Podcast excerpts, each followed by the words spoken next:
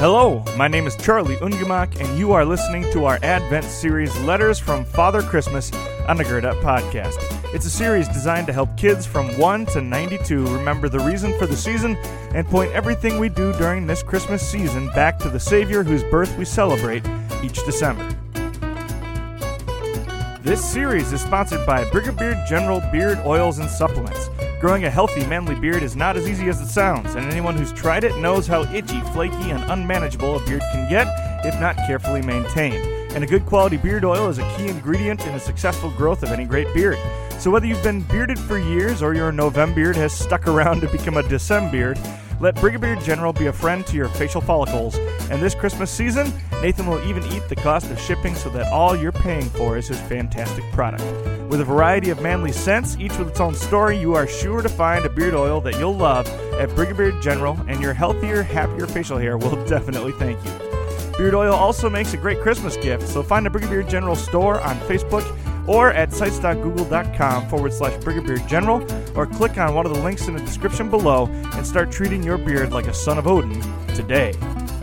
The new year is also just around the corner, and if you are a young person between the ages of 18 and 28 who wants to begin the new year in the Word and grow in your faith in 2022, the Awaken Alive Conference on January 7th and 8th at the Mayo Clinic Event Center in Mankato, Minnesota is a great place to start.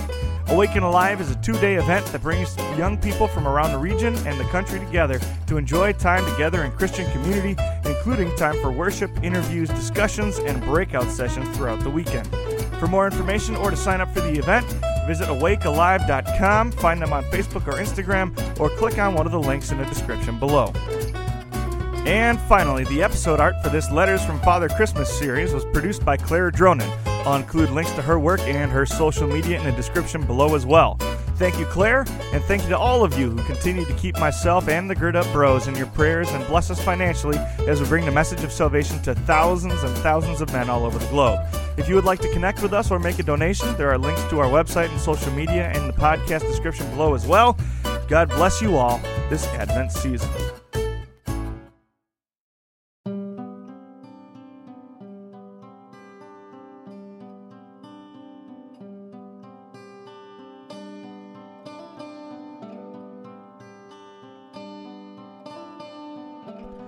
Today is December 12th, and today we're talking about letters to Santa.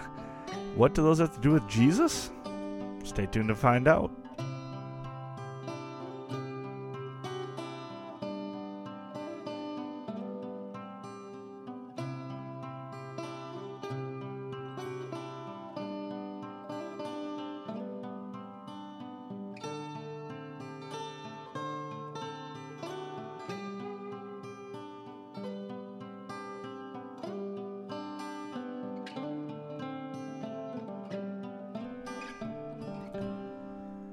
My dearest children, may this letter find you eagerly awaiting the arrival of the one who makes all things new and will forever continue making us new in the daily renewal of forgiveness of sin.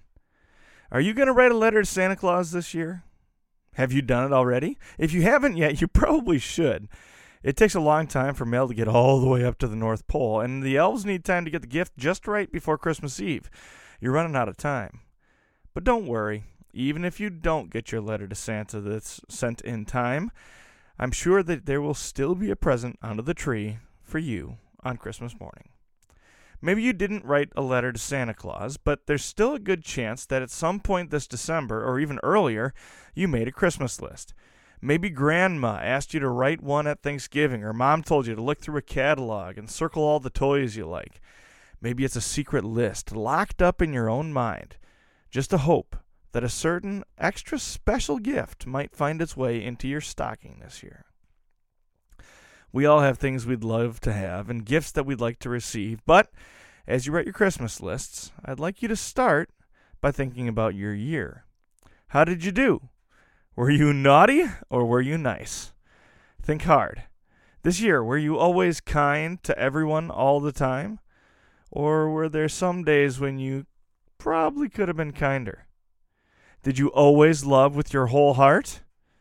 Or were there some times when you didn't love quite like you should have? Did you break any rules at school? Or did you break any commandments? Did you lie? Did you cheat? Did you steal?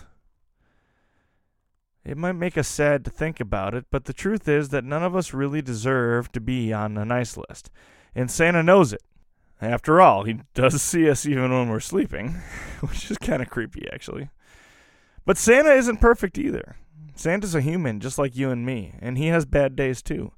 He sees the things we're doing wrong, but he forgives us because he knows we're trying to be good, for goodness sake. But that's not how it works with our Savior. Like Santa Claus, God does see us all the time, and he knows that we're not always good. But unlike Santa, good enough doesn't cut it with God. He expects us to be perfect, and you and I are not. And that is why Jesus came. We could not be good enough on our own, and we needed a Savior. So God sent His one and only Son to earth to be perfect in our place. God doesn't look at us and see our sin anymore. When our Father sees us, He sees Jesus, who took our place. This is the perfect gift, the only gift we really need. And we know that we don't deserve it. We couldn't even ask for it. And yet, the Savior came. Can I, will I forget how love was born and burned its way into my heart, unasked, unforced, unearned, and not alone for me? Not this Christmas. Go now, as the shepherds did, and tell the whole world of the wonderful love of the Savior, who came not because we deserved it, but simply because he loves us. With love, Father Christmas.